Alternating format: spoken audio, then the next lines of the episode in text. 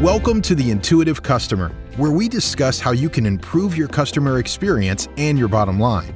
And now, here are your hosts award winning influencer and pioneering author of seven books, Colin Shaw and Professor Ryan Hamilton from Emory University.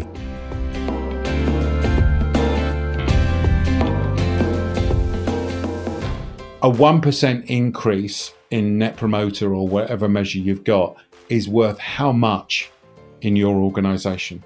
Can you equate that? Most organizations can't. And it's for me, that's finance's job to, to agree what that looks like.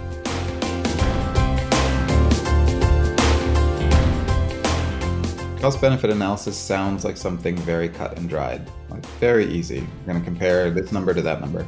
In reality, there's a lot of subjective decisions that need to be made in terms of how costs are accounted for, what counts as a benefit, how are we going to estimate that.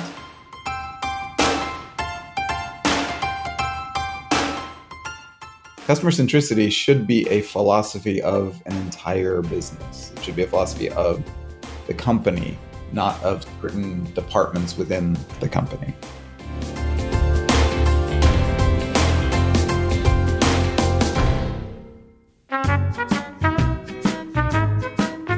Ryan, I was with a client earlier this week and I was having a really interesting conversation with them. And I thought, afterwards, I thought we need to do this as a podcast. Yeah. And so let me set the scene for you. I got called into this client who, over the last couple of years, had been trying to improve their customer experience. And they, yeah, it was. I mean, it's good stuff. But they'd done a lot of the low hanging fruit. Okay. You know, they'd improved this process, they'd done that, they'd done that. But they weren't making the breakthroughs that they thought that they should. Okay. When I started to chat to them, what I realized was that they had focused their attentions on the front facing staff, the front facing people actually teams. engaged with customers. Yeah. I mean, that, that makes Yeah. sense. So uh, absolutely, and, and again, as as part of the overall plan, and as part of trying to get things off the ground, not saying that you should do everything all at once. It's impossible to do everything at once.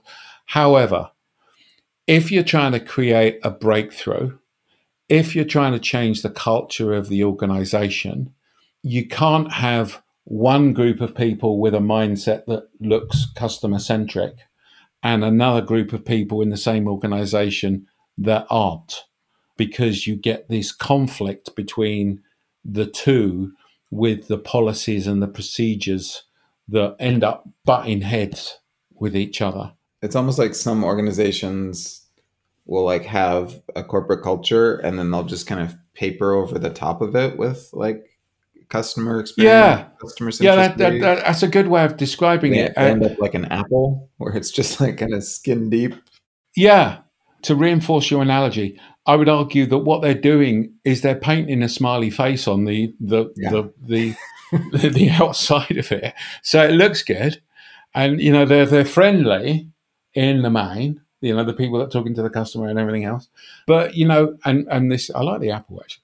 At the core, Right. yeah, they're not. Okay. Or they haven't addressed that. Okay. And this is, I, in my view, fairly common. When I wrote my first book back in 2002, one of the phrases that I used in there, which I still like, is what I call deep stuff. Yeah. So not deep it- state, but No. deep stuff.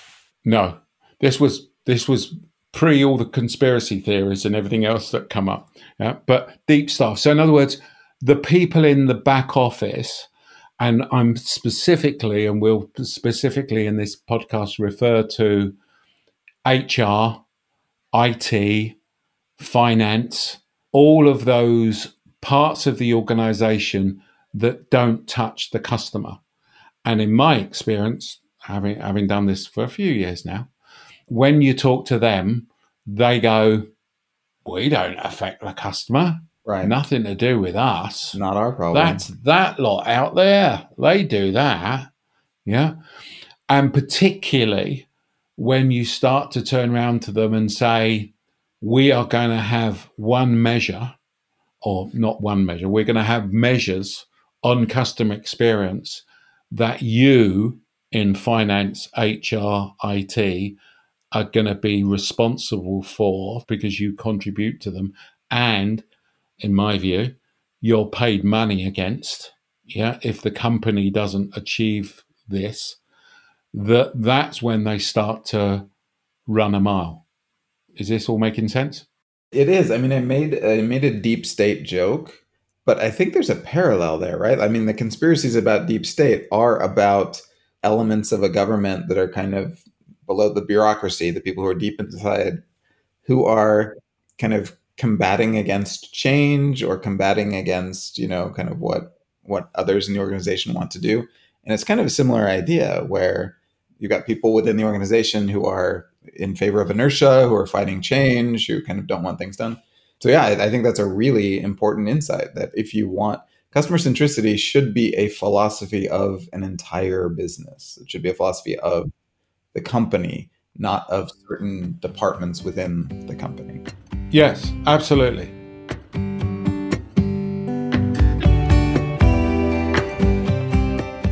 So, what we're going to do today is we're going to run through some areas that I think.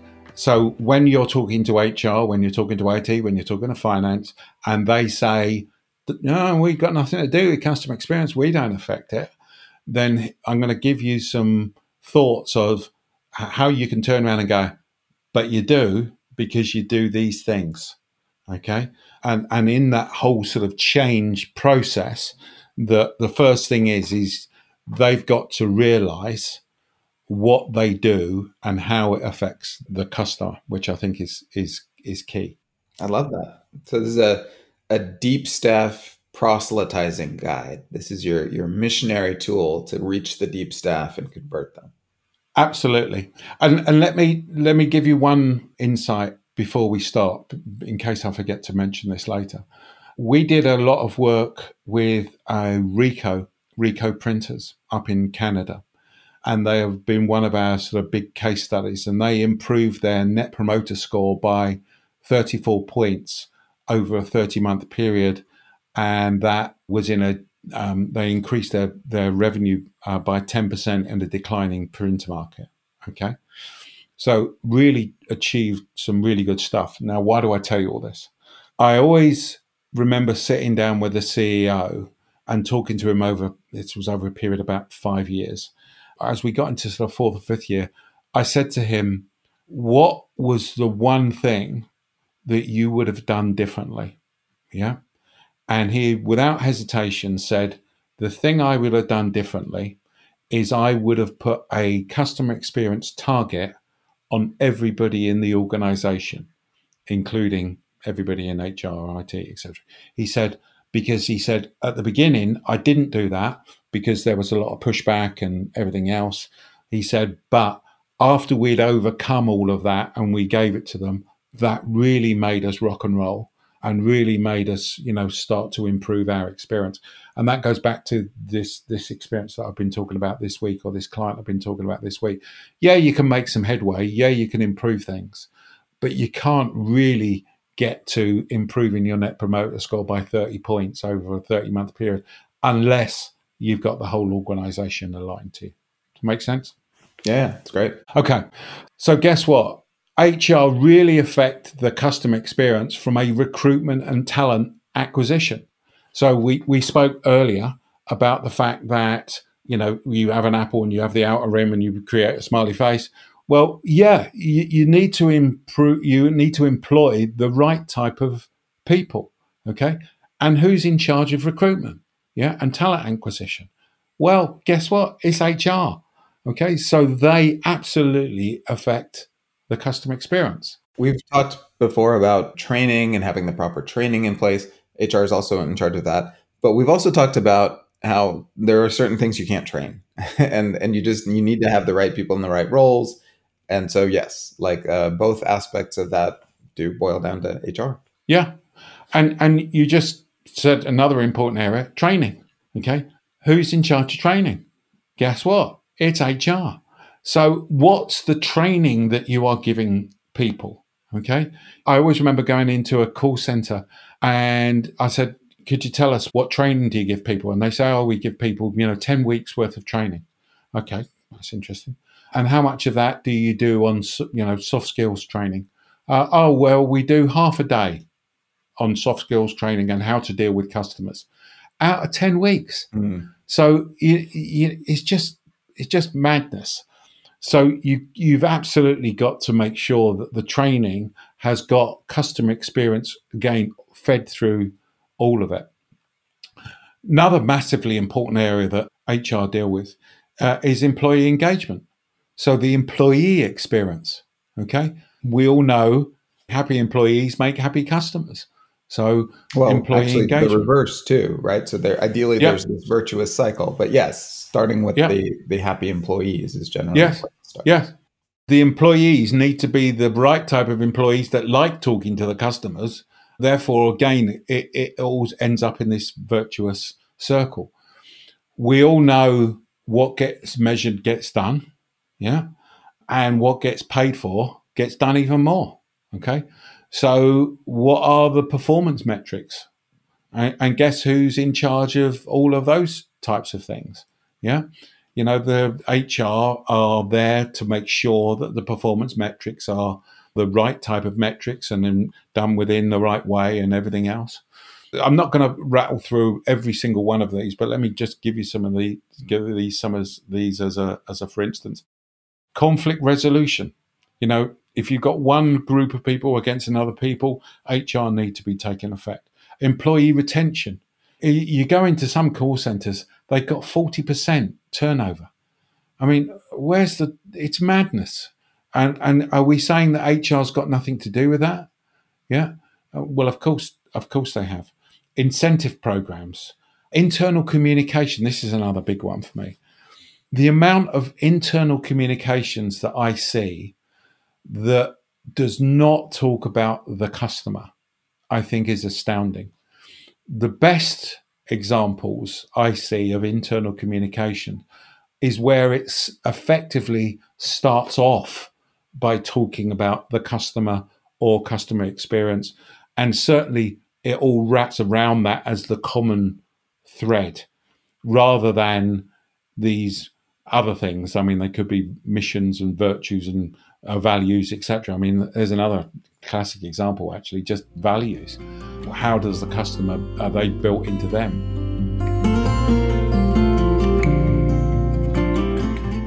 I'm conscious, mate. I'm on one of my rants, so I'm I, gonna. I'm, you know, trained enough at this point to know to stand back and, and let you run with the theme so I don't get injured. No, this is a really helpful list. I, I mean, I don't, I don't want to interrupt, you know, the head of steam you've, you've built up here, but it, it strikes me as you're going through this that these are only a problem because of this kind of first ordered thinking. Like, I understand my job in this case as an HR professional, and my job is these tasks.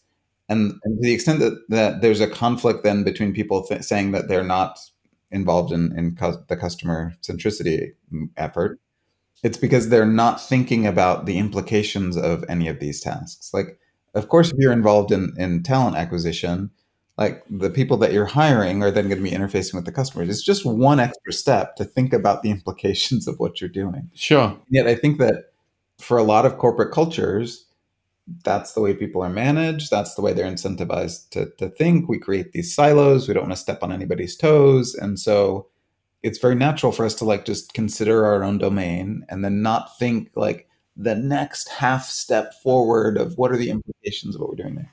So it, it suggests that there's opportunity there to like, okay, and then and then what happens after you hire the person? Like what what's there? But to your point, I, I think that it's very, very common. This is my domain. And I assume as you go through the other functions in the business, it's going to be a similar issue.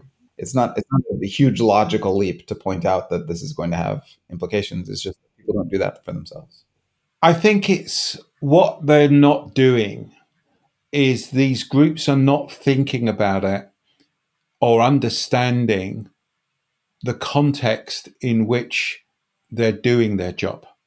Okay. So, something people don't talk about very much nowadays is service profit chains. In other words, you can map out. You've got the customer at one end.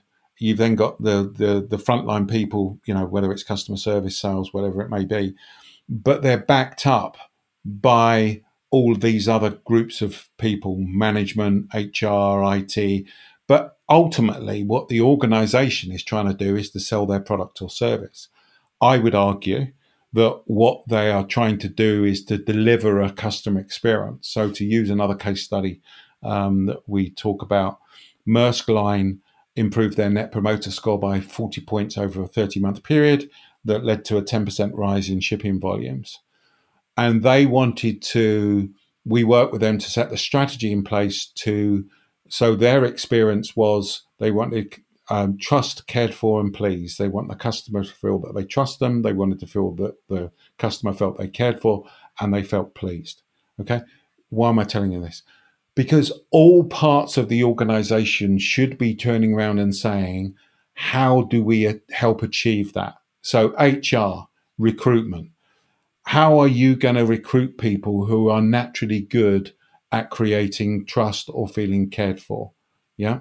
How are you going to train people to embed those principles into the training? How are you going to create the employee environment where the employee experience that is based around trust, cared for, and pleased? How are you going to incentivize people to create um, to create the right incentives and everything else that's trust, care for, and please. How are you going to make sure that in your internal communications that trust, cared for, and pleased are embedded in that communication? You get the idea.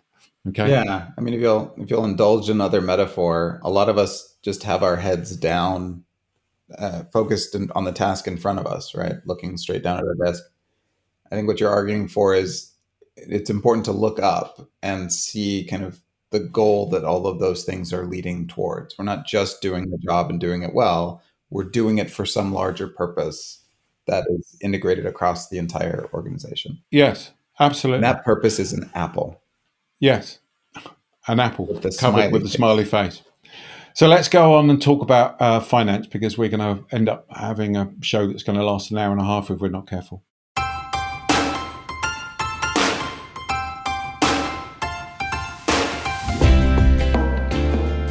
Colin, I've thought of a great new way for us to promote our podcast. Great. Let's hear it. Well, you know how celebrity magazines are always tracking what various celebrities are wearing around town? Well, what if we started a YouTube channel where our fans could see what we're wearing when we're recording these podcasts? They would know exactly what you're wearing, mate, because all you wear is a jacket with leather patches. That's it. I have a look. So did Steve Jobs. I'm a fashion icon, Colin. You can stop fighting it at any point in time. Listen, if our listeners would like to know what I'm wearing as we're recording this, please go over to YouTube. You can find us at the Intuitive Customer Podcast on YouTube or look for the link in the show notes. Again, let me give you some of the headlines. So, again, put it into context. How does finance affect the custom experience? What, how do they, how should they be making that that context? Okay, guess what? They're in charge of budgets. Budgets have a significant effect on whether you can afford the technology, how much money is spent in different areas. They own the budget for customer experience, for customer service, etc. I, I always remember. I've got to tell too many anecdotes here, but this is a good one. I always remember going into pitch for some business with a courier company. And I was sitting there waiting in the foyer with the team. And as I was waiting in the foyer, I noticed that the foyer was being refurbished. Went upstairs, went into the executive, the C suite, presentation to the CEO, etc., etc., etc. We got to the numbers of how much it would cost to run the program that we were suggesting. And they basically started to push back on the numbers. Okay. I asked them one question. where this is going. Yeah, ask them one question. How much was that refit going to cost? You know, how much was that? And how does that affect the customer experience? It may affect, you know, a one or two customers that come into the head office and see it. But how much does that actually affect the customer experience? So the allocation of budget is done by finances. The investment in technology is done by finance. The cost benefit analysis, and this is a really important area, is done by, by finance. One of the best things I ever did was when I was running my customer experience program when I was in corporate life was I got somebody from the finance team to sit on my team that was part of my team. So they could they could qualify everything we did in financial terms to the finance department. Classic question: If you and and I'd really like it to for, to hear if people do this or not because I don't think many people do. A one percent increase in net promoter or whatever measure you've got is worth how much in your organization? Can you equate that? Most organizations can't and it's for me that's finance's job to to agree what that looks like cost benefit analysis sounds like something very cut and dried like very easy. We're going to compare this number to that number. In reality there's a lot of subjective decisions that need to be made in terms of how costs are accounted for what counts as a benefit how are we going to estimate that? And having an ally on those in on those decisions not not to bias them but to make sure that they are fully accounting for everything that should be included can make or break a program. Yeah, and here's another example of one that I again I frequently use with clients. They turn around and say, "Well, can you show the benefit of this?" And one of the things I always say is, "Do you do leadership training?" And they say, "Yeah." Tell me what's the financial benefit of leadership training? Tell me the ROI you get from leadership training. And clearly they can't. Okay but they know it's the right thing to do. Yeah.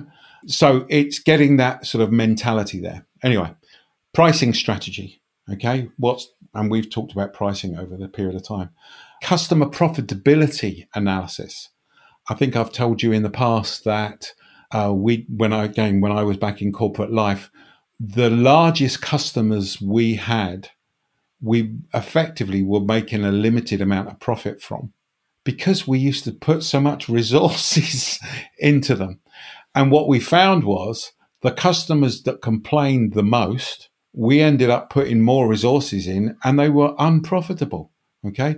So being able to do that profit analysis and another area which I think is really important, building into that, which finance are responsible for, customer lifetime value. So you're not just looking at a customer from a well, what revenue are they going to give us this year? What revenue are they going to give us next year? But understanding and building into all of these models that a customer lifetime value is worth X, and therefore when we're making investments and et cetera, et cetera, et cetera, is important. And various different customer initiatives, all those things affect the customer. Make sense? Yeah. So when finance tells you they've got nothing to do with the customer, you've now got a handy list that you can point out to them Absolutely. Very much affect the customer experience. Absolutely. Uh, so let's get on to legal because now legal is, and again, another area where they would say customers, nothing to do with us. Not my problem. So contract clarity. So particularly in the B2B side of things, you know, the danger is, is that you, you, you, you're very customer centered and then you, you legal come in and they give customers these bloody contracts that are 59 million pages long and are very oppressive. Yeah. So again, it's the difference between chalk and cheese between the the account manager that sold something and the you know the sales teams that have agreed to all these things, and then legal come along and go, no, no, no, no, it needs to be this, it needs to be that, uh, etc. Yeah, just yesterday in class, I taught a case about a hypothetical case about a dry cleaner who lost some clothes and they need to figure out how to compensate the, the employee or not. And we had a discussion about how generous or stingy should your returns policies be or your cases where there's a service failure, how should you compensate?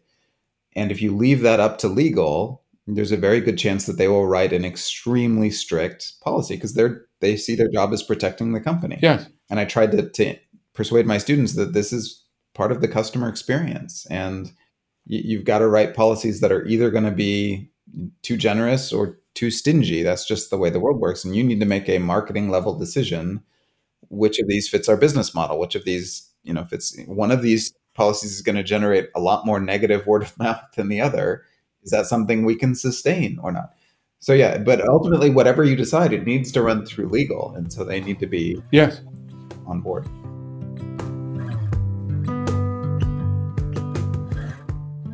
Let's go back to the Maersk line trust, cared for, and pleased. How can you create the contract? So, should legal be doing things to protect the organization? Yes. It would be naive to turn around and say that they shouldn't. But there needs to be a balance. And if the organization has strategically set the goal that they are trying to create an experience with their customer that ev- evokes trust, cared for, and please, as with Maersk guess what? That needs to be reflected in the contracts. It needs to be reflected in the regulatory compliance. It needs to be reflected in the product liability. It needs to be reflected in the marketing and advertising compliance. It needs to be reflected in the data privacy compliance. All of those things. Okay. And therefore, again, in each of those areas I've just articulated, then those are the areas where legal have an impact on the customer experience. Going to quickly rattle through the last one, but this is uh, an important one, and this is IT. Okay. And it's becoming an increasingly important area. And IT increasingly are becoming a pivotal part of the customer experience. Because guess what? How do they affect the customer experience? Well, who runs the website? Who sorts out all the apps? Who runs the customer relationship management systems that are in place? How do you deal with the data security?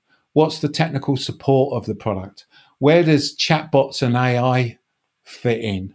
And and again, as we move into this world of AI, clearly it's going to be all down to the IT area to to make these happen just think of the big initiatives that have happened over the last few years in digital transformation. You know, what are the analytical tools that are that are being used and how customer friendly are those? What are the what are the processes that are being built? Are you just taking a, a, a manual process that you've had and automating it in some way?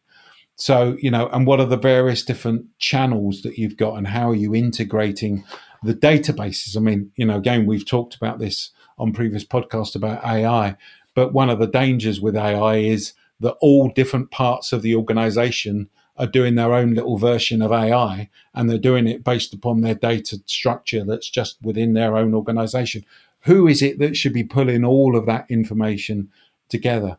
It's IT. So, again, IT, in my view, are becoming a much more front and center part of the organization that absolutely affects the affects the customer experience. No, I, I agree. I, am I mean, I am sure we could both rattle off examples of digital transformations that, from the outside, look like they were IT run, and those that look like they were customer centric in their decisions. Yeah. Right. You get yeah. You get a lot of apps that are are kind of bloated and chock full of you know features that nobody needs and that makes them very confusing. And and then you've got some that that very clearly we're focused on how can we make the lives of our customers better and solve their problems more efficiently. And those are night and day when you look at them. I always love there's a, a video that we used in a, a newsletter a few months ago of steve jobs talking about technology and where you should start. And one of the things that he said rightly so is you should start at the customer experience and work your way back. And that's exactly what we're saying.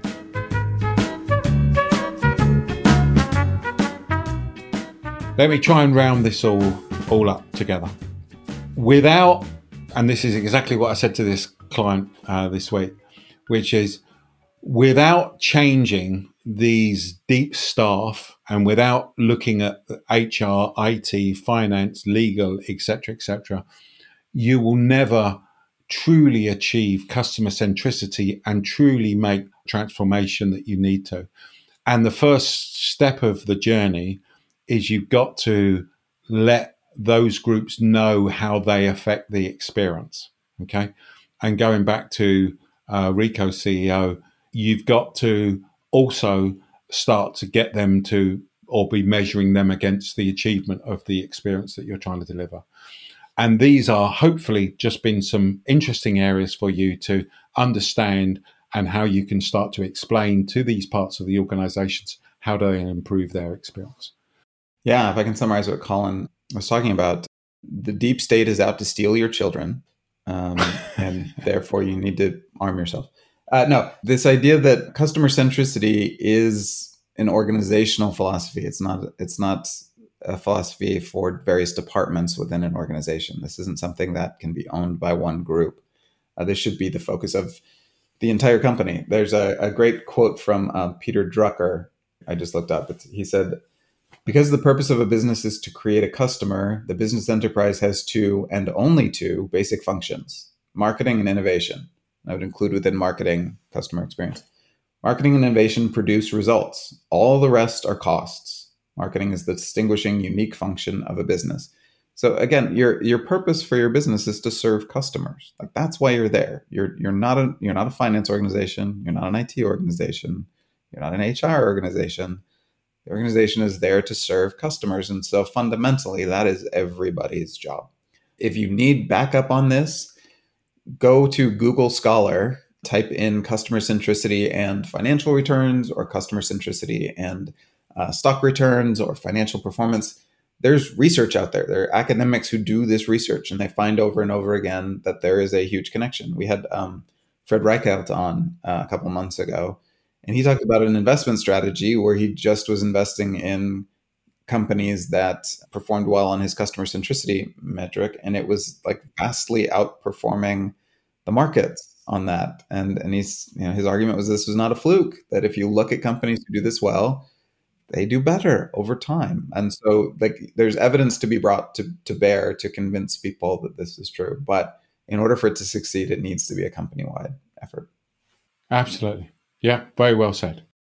Good. Well, I, I hope that's uh, been of, of use to you, and we look forward to talking to you next week. Thanks very much for listening. Cheers. Thanks very much for listening to the show today. We really hope you've enjoyed it. And if you have, it would be really great if you could leave us a review. This has been The Intuitive Customer with Colin Shaw and Professor Ryan Hamilton. But it doesn't end here.